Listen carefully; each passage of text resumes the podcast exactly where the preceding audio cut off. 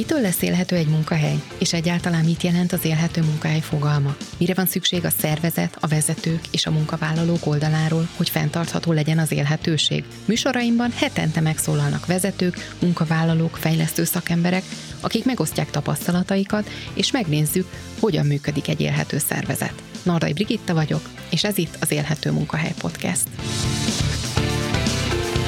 Legyél tagja te is az Élhető Munkahely Klubnak. Bónusz epizódok, szakértői tartalmak, vágatlan adások, webinárok. Havi előfizetésért látogass el a www.élhetőmunkahely.hu oldalra. Az igazán jó történetek inspirálnak, elgondolkodtatnak, kíváncsivá tesznek, és tanítanak nekünk valami fontosat. És vannak helyek, ahol ezeket úgy lehet elmesélni, mint sehol máshol. A műsor szakmai partnere a KIO Podcast stúdió. Tartalomfejlesztés, produceri tanácsadás, stúdióbérlés.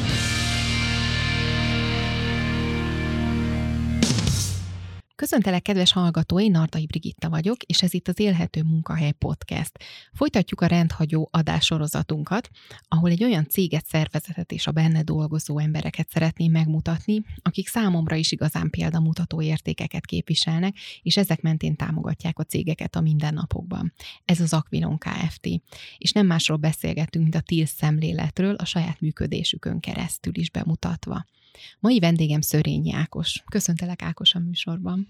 Köszöntelek én is téged, és a hallgatókat is. Mit kell tudni róla? Te mióta vagy a csapat tagja, és milyen minőségben? Hát a történet több mint 10 éves. Igazából úgy belecsöppentem. Tehát itt szembe jött egy olyan, hogy ne csak IT és távközlés, hanem szigorúan véve szakma, vagy kockasága, vagy manapság mondják, hanem hogy foglalkozzunk mással is, egy picit emberközelibb dolgokkal. Hogy is szokták mondani, mint Pilátus a krédóban, nagyjából így nézett ki. Annak ellenére, hogy ugye korábban én már azért nagy részt az életemnek a korábbi szakaszában is inkább projektekkel foglalkoztam, projektmenedzsmenttel, ami hát régebbi értelemben ez a feladatoknak a kiosztása, és akkor mindenki csinálja a dolgát, én meg lefeleltetem a kollégákat, meg a szállítókat, de hát ez hamar kiderült, hogy itt azért másra is szükség van. Ez a más, ez viszont erősen a humán oldal, ami óriási segítséget tud jelenteni egy projektmenedzser életében is. Aztán persze, hogy teltek, múltak az évek, kiderült, hogy ez a része a dolognak sokkal izgalmasabb. Mondhatnánk, hogy érdekesebb, de inkább izgalmasnak mondanám, hogy hogyan lehet jól dolgozni, hogyan lehet úgy dolgozni, hogy a munkát nem élem meg nehézségnek, hogy a munka az engem feldob, hogy hogyan kapcsolódik egy projekt ahhoz, ahogy egy ember jól tud lenni. És hogy lehet? Tehát mi lett végül a konklúziót? Hogyan lehet jól lenni, meg jól dolgozni? Hát, hogyha két végletet nézzük, hogy elindulunk abból, hogy a projektmenedzsment, és hogyha maradunk a projektmenedzsmentnél egy picit, az inkább a feladat leosztás, a feladat visszakérés, a határidő és a pénz háromszögében zajló tevékenység, akkor az elég stresszes azt elengedni, hogy ezt a hármat állandóan szem előtt tartva egyben kell figyelemmel kísérni, és az ember hajlamos abba elmenni, hogy nagyon szigorú lesz, de ha egy picit visszaveszem a saját stressz szintemet, a saját ragaszkodásomat ez a háromhoz, és jobban fókuszálok arra, jobban figyelek arra, hogy az emberek hogy vannak benne, jobban felhatalmazom őket, akkor ez így lendületet kap, és sokkal jobban működik, nem fordulnak vissza magukba az emberek, nem fognak azzal foglalkozni, hogy jaj, itt a határidőt csinálni kell, bele kell férni ebbe, abba, amabba. Ha egy picit elengedik ezt a kényszert, akkor sokkal-sokkal több idejük lesz arra, hogy azzal foglalkozzanak, ami valójában értéket teremt, és ez igazából ő nekik ad. Tehát nem elvesz belőlük energiát és érzelmeket, hanem ad nekik. Visszaemlékszel arra, hogy vissza tudsz arra emlékezni, hogy mikor volt az a pont, amikor először, akár így a projektek kapcsán, a pozitív oldalát tapasztaltad meg annak, hogy itt az emberi oldal is bekerült ebbe a háromszögbe? Igen és nem. Jó, ez nem túl szimpatikus válasz valószínűleg, de igen, vissza tudok olyanokra emlékezni, hogy sok pénzt költöttünk annak idején projektekre külföldön és Magyarországon, és sok ember dolgozott együtt, nagy volt a nyomás, hogy szállítsunk, és értelmes dolgokra költsük a pénzt. Amellett mi, így együtt, mint projektmenedzserek, mi nagyon jól együtt voltunk. Ugye ez főleg a multi érában volt. Tényleg jó volt. Tehát voltak olyan esetek, hogy például csapatépítés, és a mi csapatunk az úgy nézett ki, hogy mi időt kértünk. és nem pénzt, és nem külső segítséget, és megoldottuk magunknak. És ezzel minden belső konfliktus, ahol a projektek ütköztek, stb. Ezek eltűntek. Nem az alkoholról beszélünk, mint csapatépítés, hanem valós csapatépítés, amikor megbeszéljük azt, hogy te hol akadsz el, én hol akadok el, ilyesmik. És fel se ismertünk, legalábbis én nem ismertem fel, hogy ez az, ahonnan elindulnak a dolgok. És aztán ez egy ilyen organikus fejlődés igazából az ember életében, amikor már annyi projekten túl van, hogy el tudja engedni ezeket a rossz érzéseket, ezeket a stresszes állapotokat, és oda tudja adni az embereknek azt, amiben ők tényleg jók. Hogy egy lassú felismerés az, hogy az ember eljut odáig, nem én tudom a megoldást. Nincs az én zsebemben a bölcsekköve, hanem mindenkinek a saját zsebében van a saját bölcsekköve. Nekem csak annyi a dolgom, hogy megengedjem, hogy ő megfogja azt a bölcsekkövét, és haladjon vele előre. És akkor persze itt dobhatunk be ilyen fogalmakat, hogy bizalom, meg felhatalmazás. Ezek mind egyszerre vannak ott. Én azt gondolom, hogy ebben az értelemben az én projektmenedzsment munkám az nem annyira tudatos, mint inkább a megérzésekre alapoz, de talán a pozitív visszajelzésekből azt tűnik ki, hogy ez nem annyira rossz így. Hogyan emlékszel a kezdetekre? Mi volt a lényegi különbség a mostani szervezeti felépítéshez vagy állapotokhoz képest? A cégünkön belül az eleje az nagyon nehezen ment. A kezdeti konjunktúra után sok nehézség következett, ugye. Próbálkoztunk megrendeléseket szerezni, de akkor változott azt mondják, hogy PESZT analízis alapján a politikai környezet, vagy az ekonomiai környezet, és sokkal nehezebb volt, sokkal jobban utána kellett menni annak, hogy hol is van az a munka.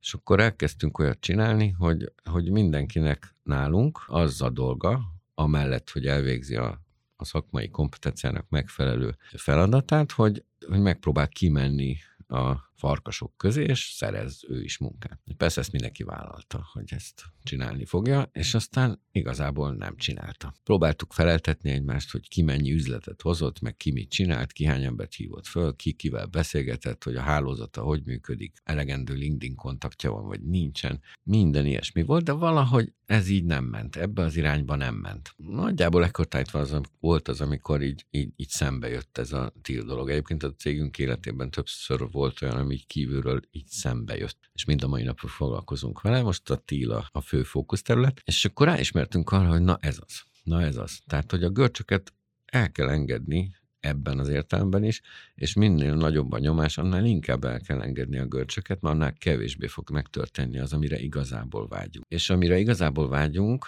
abban a pénz az csak eszköz. Tehát nem jó az, hogyha én azt mondom, hogy már pedig ennyi és ennyi lesz a sales target, ahogy mostanában mondjuk. Mi ezt máshogy csináltuk. Elindultunk inkább abba az irányba, hogy vajon hány emberhez szeretnénk eljutni, hány ember lenne az, akinek az életében pozitív változást tudunk elérni. Nyilván mi inkább a munka területén mozgunk, tehát nem a családi életre fókuszáltunk elsősorban, de azért valljuk be, hogyha a munkában jól vagyunk, akkor ez otthon is jól vagyunk, és nem lehet ezt ennyire szétválasztani. És ez inkább működött. Tehát nekem személy szerint nagyon pozitív élményt adott, amikor ez tényleg elkezdett működni.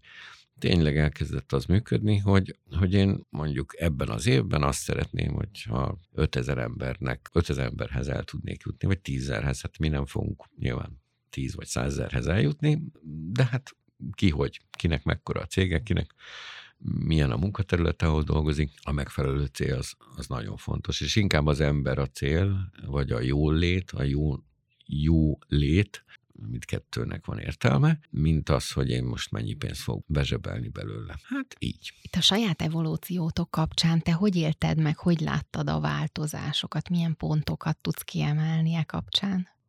Szerintem ez nagyon érdekes. Különösen azért, mert én úgy éreztem, hogy amikor így szembe jött ez a TIL könyv, illetve aztán később annak a lehetősége, hogy azt kiadhassuk, hogy na ez a tuti holnaptól.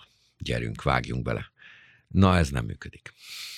Tehát sem az nem működik, hogy valami receptet végrehajtva, követve, majd eljutunk addig a vágyott állapot. Egyetem mi a vágyott állapot, az sem teljesen egyértelmű ebben. Ugye ez inkább egy út, amiben egyre jobbak és egyszerűbben, egyre jobbak lesznek a dolgok, és egyszerűbben történnek meg a következő lépések, de az a hiba halmaz, amit mi az elején végrehajtottunk, az nem volt semmi. volt olyan, hogy közvetlen ezután, amikor persze hidegfejjel meghozta az egész csapat a döntést, hogy go, ez az irány. Egy hosszabb karácsonyi szabadság után elmentünk az irodába. Éveleje, na akkor hajrá. Megbeszéltük, hogy kinek milyen volt az ünnepség, mindenki kipihente magát, ugye ez addigra már nálunk standard volt, hogy azért az fontos, hogy ki hogy van most, ki hogy van reggel, hiszen az alapvetően befolyásolja a napját, de hát akkor jöjjünk le, hogy mik a célok. És mit jelent ez a TIL, kinek mit jelent, mindenikünk elolvasta a könyvet, és hát azért a TIL-ben nagyon sarkalatos az, hogy én mennyire vállalok felelősséget, nem csak magamért és a saját munkámért, hanem úgy együtt a cégért, együtt a közös célokért, és itt volt az első pofon, amikor gyakorlatilag ezután a nap után az egyik kollégánk az fölállt, és azt mondta, hogy ő neki ez nem. Ő távozik.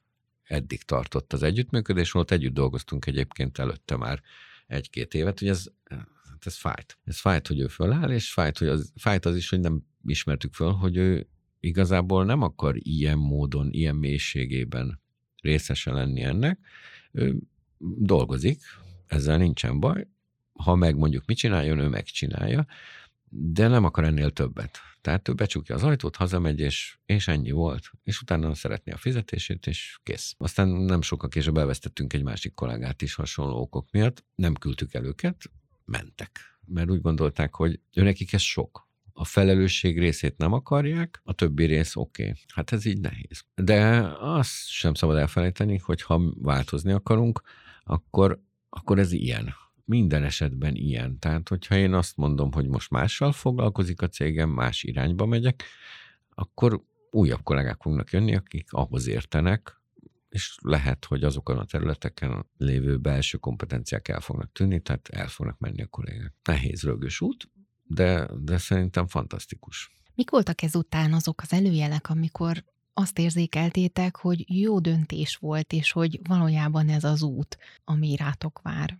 Én nem tudok olyat mondani, olyan pontot, amikortól ez lett. Amikor az ember így visszanéz, akkor persze biztos találhat olyat, hogy egy bizonyos hétfői napon én jobban éreztem magam, de ha így távolról visszatekintek mondjuk egy távcsővel arra, hogy vajon ez hogy is volt, mikor virágzott, mikor kezdett el virágozni, akkor én azt gondolom, hogy azok a pontok, ezek, amikor nem úgy ébredünk, vagy nem úgy megyünk el dolgozni, hogy a feladatok súlya nyomaszt már az autóban, vagy a buszon, hogy oda megyek, ezt kell csinálnom, és ez nehéz lesz, stb. Hanem egyfajta olyan érzés van, hogy na ma is egy lehetőség van arra, hogy a céljaimat megvalósítsam, és ehhez ott vannak a többiek is, akik ebben nekem segíteni fognak, és reggel, amikor megtartjuk a stand-upot, akkor én, ha azt hallom a másiktól, hogy ő neki nehéz napja volt, vagy fejfájással jött, akkor tudok neki mondani valamiatt, amitől a fejfájás elmúlik. Ő is segíteni fog nekem, az a cél, amit én arra napra, vagy arra a hétre, vagy arra 90 napra kitűztem,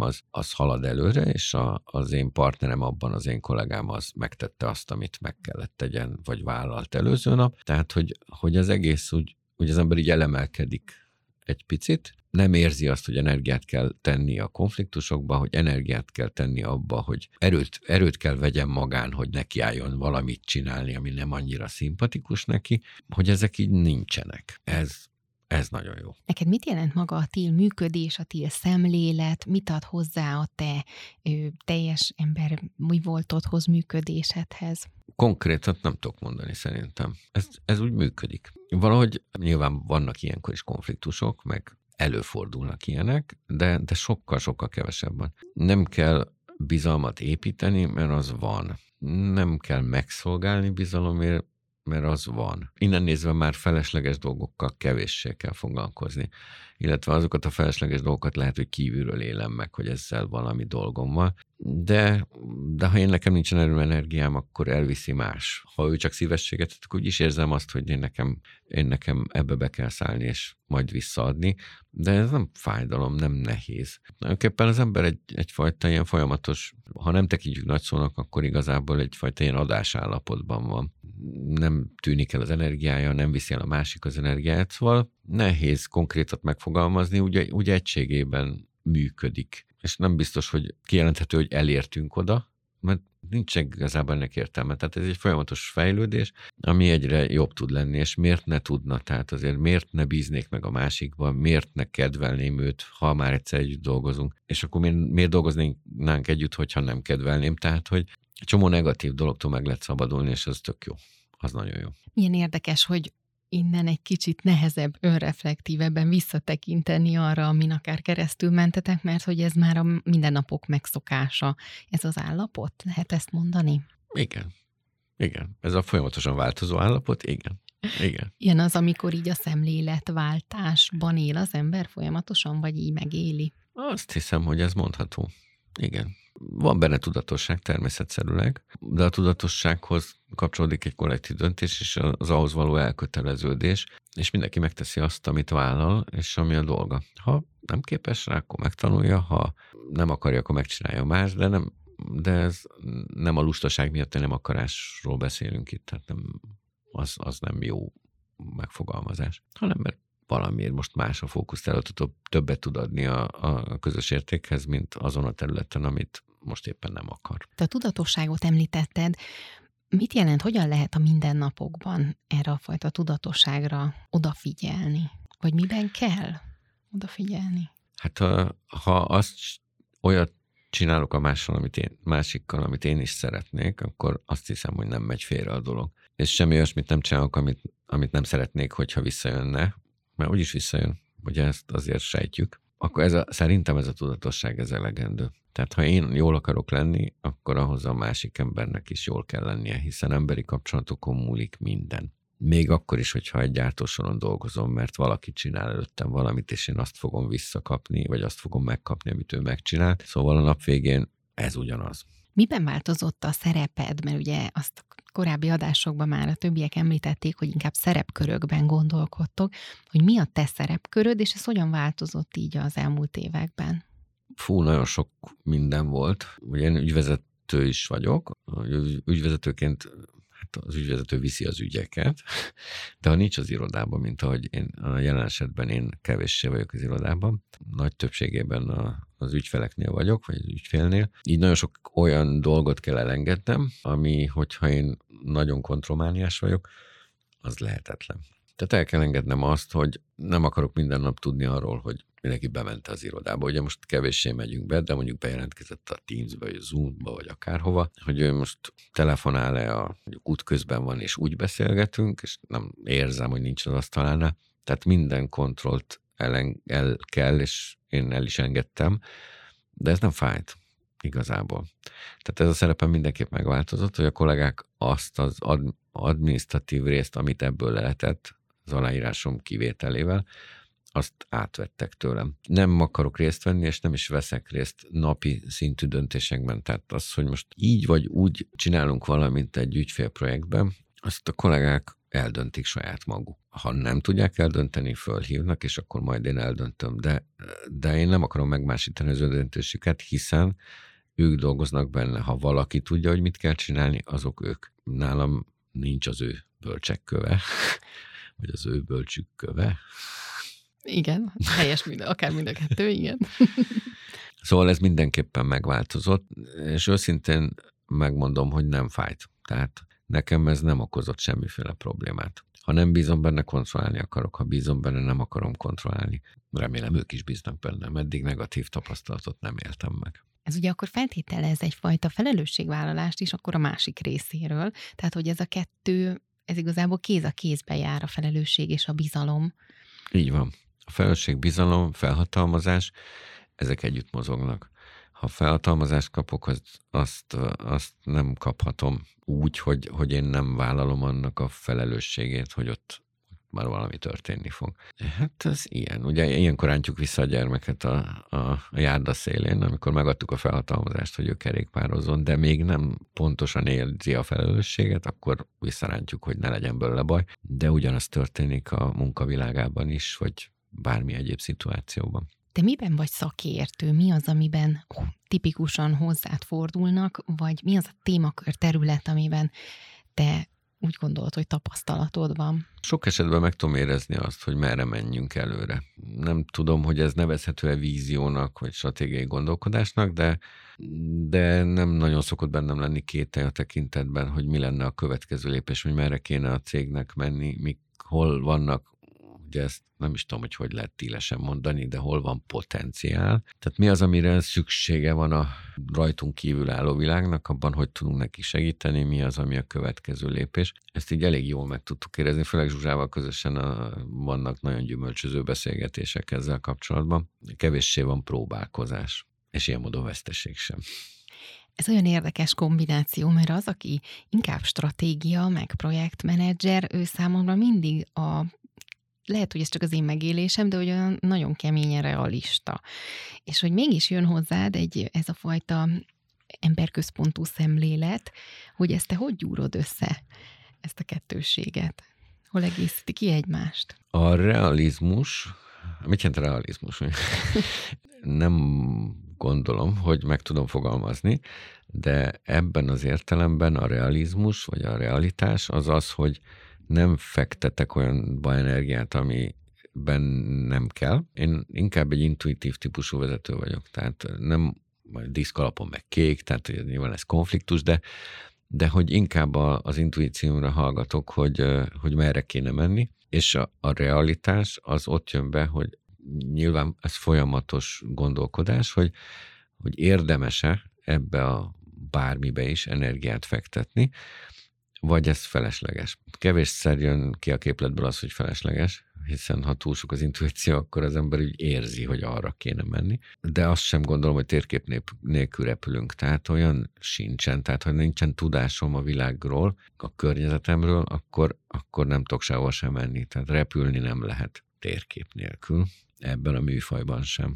Úgyhogy a kettőnek valami olyan egyvelege, amiben az intuíció az a megérzés, és annak egyfajta keresztbe ellenőrzése a lényeges, a való világ működésével. Mit gondolsz, hogy ezzel áthidalhatóak akár generációs különbségek, vagy ebben te mennyire hiszel, hogy mondjuk egy fiatalabb generáció, tehát az hozzáállás, az egymáshoz való hozzáállásnak itt ez lehet-e egy alapja, akár a TIL működés is? Ez azért nehéz kérdés, mert én dolgozom fiatalokkal, és én nem akarok tagadó lenni, de én igazából nem hiszek abba, hogy generációs különbségek lennének. Jó, van nyilván, meg minden ember, egyik ember más, mint a másik, egy szőke, másik barna, hölgy, férfi, stb. De ez a különbség, ez nem különbség negatív értelemben, hanem egyfajta plusz, ami bennem nincs. Tehát, hogyha arra fókuszálok, hogy mi a különbség közöttünk, és mennyire nem fogunk passzolni ezért, vagy azért, vagy amazért, az szerintem hibás.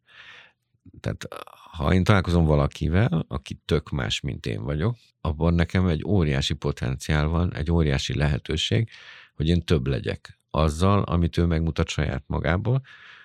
Tehát, hogyha én fiatallal beszélek, akkor az nekem egy impulzus, hogy ő mennyire aktív, vagy mennyire máshogy látja a világot, az nekem is utat nyit arra, hogy én is máshogy tudjam látni a világot. Ha viszont egy idősebbel beszélnek, akkor lehet, hogy többet megtudok a 60-as évekről, ami egyébként engem nagyon vonz, vagy az 50-es évekről, amiről eddig nem tudtam semmit, és lehet, hogy erőt merítek belőle. Nem kell ugyanolyannak lennünk. Amikor találkozol akár vezetőkkel, vagy akikkel most éppen jelen pillanatban együtt dolgozol, akkor hogyan tudod számukra átadni ezt a szemléletet? Szeretnél akár hatást gyakorolni rájuk kapcsán? Bennem ilyen akarat nincs, hogy ő változzon bármilyen irányba. Annak viszont örülök, hogyha tudok valamiféle új szemléletet mutatni, ami az ő gondolkodását a saját változásának irányában el tudja indítani. Ez elég bonyolult volt így, azt hiszem. De hányszor mondunk olyat, hogy elmentem egy múzeumban, dögunalom volt az egész, de az a kép annak az alján, az a valami kis fényforrás, na ez beindított egy olyan gondolkodást, hogy utána Nobel-díjas lettem. Mondjuk ezt lehet, hogy ritkán mondjuk így ebben a folyamban, de hogy mindig van valami külső impulzus, ami engem mindig a jó irányba sarkal. Tehát sosincs olyan, hogy most ért egy olyan impulzus, és akkor hirtelen én rossz ember akartam lenni, és megvan a tuti, mindig jobbító irányba visz ez el engem. Tehát ha valaki talál bármit az én működésemben, vagy ahogy beszélek, vagy bármilyen emberi kapcsolatban velem, ami őt elindítja valami felé, amitől ő jobb lesz, az nekem állati pozitív. Egyébként ennek nagyon örülök, ha van ilyen. Volt pár ilyen visszacsatolás életemben. Ez az, ami előre visz bennünket. Ahogy így hallgatlak, megint ez a kettősség jön, hogy van egyfajta rend és rendszer, de van egyfajta káosz is, hogy van ennek hasonlósága, különbsége, melyikből melyik következik? Hogy látod ezt a kérdést? Ha a rendet azzal azonosítjuk, mondjuk, hogy egy folyamat, egy szigorúan vett folyamat alapján dolgozom mondjuk egy gyárban, az megöli a kreativitásomat. Egyébként az érdekes, hogy a monoton munkavégzés egyfajta meditatív állapotba viszi az embert, amiben a saját káoszában tud teremteni, és új gondolatai tudnak jönni. Ugyanez az zuhanyzás is szerintem, hogy jön a monoton hang, a vízcsobogás, az amúgy is egy ilyen meditatív alaphang, és akkor jönnek az ötletek. De ez mindenképp egy egyensúly, tehát örök káoszban nem lehet élni, hiába vannak gondolataim, ha azt sem tudom, hogy kell bekötni a cipőmet, és túl komplex, túl szigorú rend, az pedig megöli bennem a kreativitást, és megöli azt, hogy én újat, egyszerűbbet, jobbat, vagy még rendesebbet csináljak akár. Tehát ennek egyfajta olyan egyvelege az szerintem, ami működhet, ami szerintem személyre szabott, azt hiszem. Egyébként ez érdekes, mert ugye a projektmenedzsment is inkább a rend és a szabály irányából indult, aztán elment egyfajta ilyen folyamat irányba is, és aztán felismertük, hogy hoppá, hát az ember felhatalmazása, és az emberre bízunk a saját rendjének megteremtését, és nem akarjuk mindenét kontrollálni, tehát nem akarjuk minden tekintetben a saját rendünket rá erőltetni, hanem meghagyunk neki egy saját káoszrend egyensúlyt, amiben ő a legjobban működik. Ja, sokan mondják azt is, hogy na jó, talán nem sokan, de azért egy pára mondják, hogy én rendkívül kaotikus vagyok, amikor projektet vezetek. Ha mondjuk a kollégák egyben akarják látni az egészet, akkor úgy gondolhatják, hogy káosz, de ahhoz az én székembe kéne üljönek, tehát az ő káoszrend egyenlegük az más. Viszont a saját magukon belül én remélem, hogy a saját rendkáosz egyenlegük szerint működnek, és én meg az egészet kell, hogy káosz rend alapján működtessem, az meg az én káosz rendem. Úgyhogy nincsen recept, azt hiszem ebben. Hol tud egy vezető akár felhatalmazást adni arra a kollégáinak, hogy a saját káoszrendjükben találjanak meg egyensúlyt? Bizalom. Szerintem ennyi. Lehet izellálni, de ez ennyi. Mm. Én nem tudom jobban, mint ő. Tehát ahogy neki komfortos. Ha leírja, leírja. Ha nem írja, nem írja. Ha azt mondta, hogy megcsinálja, én emlékezni fogok rá, tuti. Akkor megkérdezem, hogy megcsinálta-e. Ha leírta és nem csinálta, akkor elhagyta a papírt. De ez már az ő dolga. Tehát ebben ennyire nem akarom őt kontrollálni. Ami biztos, hogy én emlékezni fogok rá. Ez néha meglepetést okoz, de hát ez a dolgom. Ez nekem egy picit olyan, egy ilyen határtartást is mutat. Vagy ezt rosszul értelmezem? Mert ugye a határhoz azért kapcsolunk alapvetően egy olyan szigorúságot is, vagy az is a rend része? Igen, tehát van egy határ. Én nem lépek bele oda, sőt, egyáltalán nem lépek bele abba, amit a kollégák csinálnak, vagy csinálni akarnak. Engem a saját felelősségem, vagy a saját teendőim érdekelnek ebből. Az érdekel, hogy ő a saját tennivalói között, amit ő annak él meg, vagy vállalt, abban elakadt-e, nem akadt el, szüksége van segítségre. Tehát mi az, ami ebből az én dolgom? Én nem fogom jobban tudni az ő dolgát, azt ő tudja. Sőt, nem fog jobban együttműködni vele, mint ahogy ő tudna együttműködni egy másik kollégával. Ez az ő területük. Ha én kellek, akkor ott vagyok, és megteszem azt, amit meg kell tenni. Ilyen módon viszonylag kevés a feladatom. Tehát nem nagyon szokott olyan lenni, hogy nekem hosszú lista feladatom van. Ha projektvezető vagyok, akkor nincsen feladatom. Tehát akkor működöm jól, ha nincsen feladatom, és mégis működnek a dolgok. Ha feladatom van, azt viszont azonnal végre kell hajtani, mert hatása van a teljes munkára. Tehát hogy lehetek úgy jó vezető, hogyha végtelen hosszú listám van? Az mind hiányzik valahonnan, amit én nem csináltam meg, tehát az egy nulla elemű lista kéne, hogy legyen. De a cégvezetés ugyanilyen. Tehát a terveim azok listák. A feladataim az olyan nem lehet. Tehát olyan nem lehet, ami ott van listán, és nem történik meg. Ha már a terveket említetted, milyen terveid vannak az Aquilonnal, a jövőre vonatkozóan, vagy akár milyen víziód? Szerintem így jól vagyunk most. Olyan konkrét elérendő, hogy most nem is tudom, ilyen nincsen, hogy hova alakuljon a szervezetünk, ilyen nincs. Ez alakul, ahova alakulnia kell adott pillanatban. Saját célom, hát az, hogy alakuljon. De nincsen célvonalam. Legalábbis most ilyenem nincs. Most én így jól vagyok ebbe. Haladjunk, fejlődjünk, de én azt látom most, hogy most a világ így egy picit változik, talán nem is annyira picit. Bementünk ebbe a home office-ba, aztán most lehet, hogy kijövünk, lehet, hogy maradunk. A világ nem lesz ugyanolyan szerintem. Meglátjuk, hogy mi lesz az a következő status quo, ami egy ideig jól fog működni ebben az értelemben az egyensúly, hogy mely cégek azok, amik megtalálják azokat az új lehetőségeket, amerre érdemes menni, mi az, ami az embereknek rossz volt ebben a periódusban, nem is biztos, hogy múlt időben tudunk róla beszélni, és mi az, ami jó. Ezt mi is végigéltük, mi nekünk is van ebben saját tapasztalatunk. Inkább egy ilyen rövidebb távú cél van az én fejemben, hogy ebben tudjunk valamit mutatni, ami segítség lehet egy következő lépéshez, de ez most fog szerintem így kialakulni. Ebből akkor kihallom már magát a TIL működést is, hogy önszerveződően fogtok növekedni, akár alakul. Nem tudok ellent mondani. Nem is volt ilyen tervem. Én köszönöm neked a beszélgetést, nagyon izgalmas volt ezekkel a témakörökkel foglalkozni, és hálás vagyok, hogy megosztottad ebben a gondolataidat. Én köszönöm neked és a hallgatóknak is.